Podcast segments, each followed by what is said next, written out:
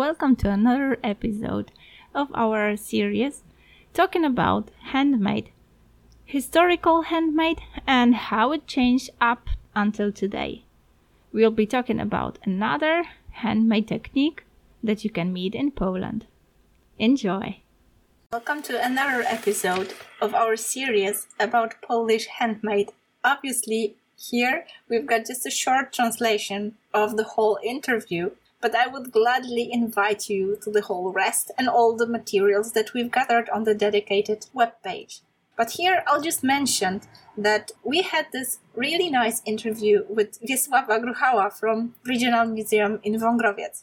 Uh, she represented ladies from the Pałuki Embroidery Lovers Club operating in the Regional Museum in Wągrowiec. And Mrs. Krystyna Ługiewicz, who is the head of the embroidery club, gave us a really like great tour about their embroidery. It's like a lack of breath and lack of words to describe what I've seen there. That's why I started with telling you about the web page. It's really hard to just talk about it. But let's just tell a short story to invite you in. This embroidery club was established in 2013 after a workshop organized by the Regional Museum in Wągrowiec.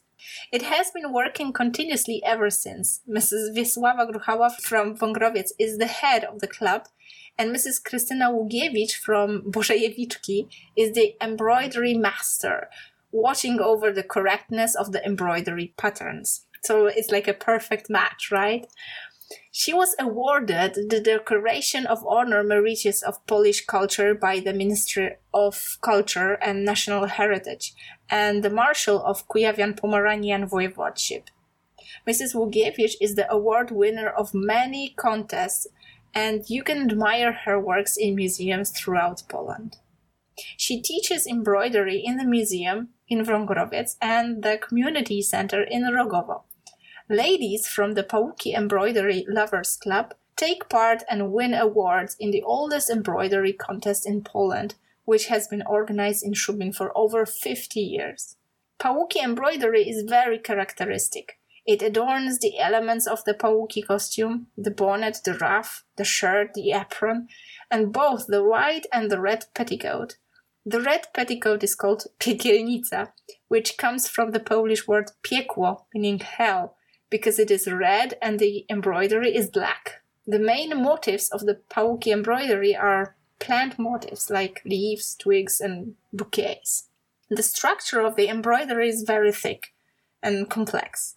The rest of the elements are embroidered with white threads. Bonnets, ruffs, and shirts in the Pałuki costume are white, embroidered with white cotton thread in floral motifs, with embroidered like eyelets. The apron was usually of pale red and white stripes and embroidered with white thread. The Pałuki costume consists of a characteristic bonnet made of white linen and tulle decorated with complex Pałuki embroidery.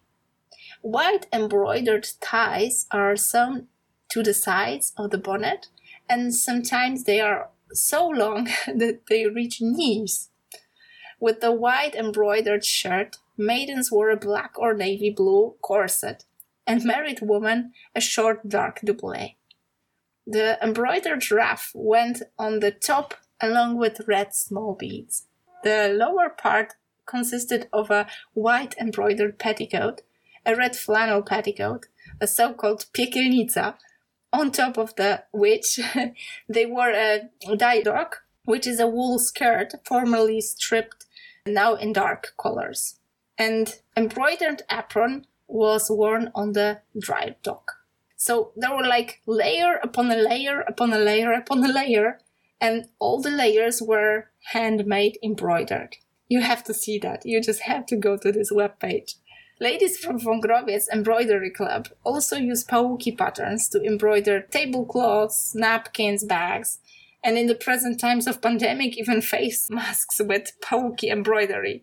Yeah, they, they kind of combine those, you know, old traditional folk elements with nowadays motifs. And those bags, those, you know, tablecloths, they they have such a level of precision that they look just like a small masterpieces. What is sad, the prices of such products are really low.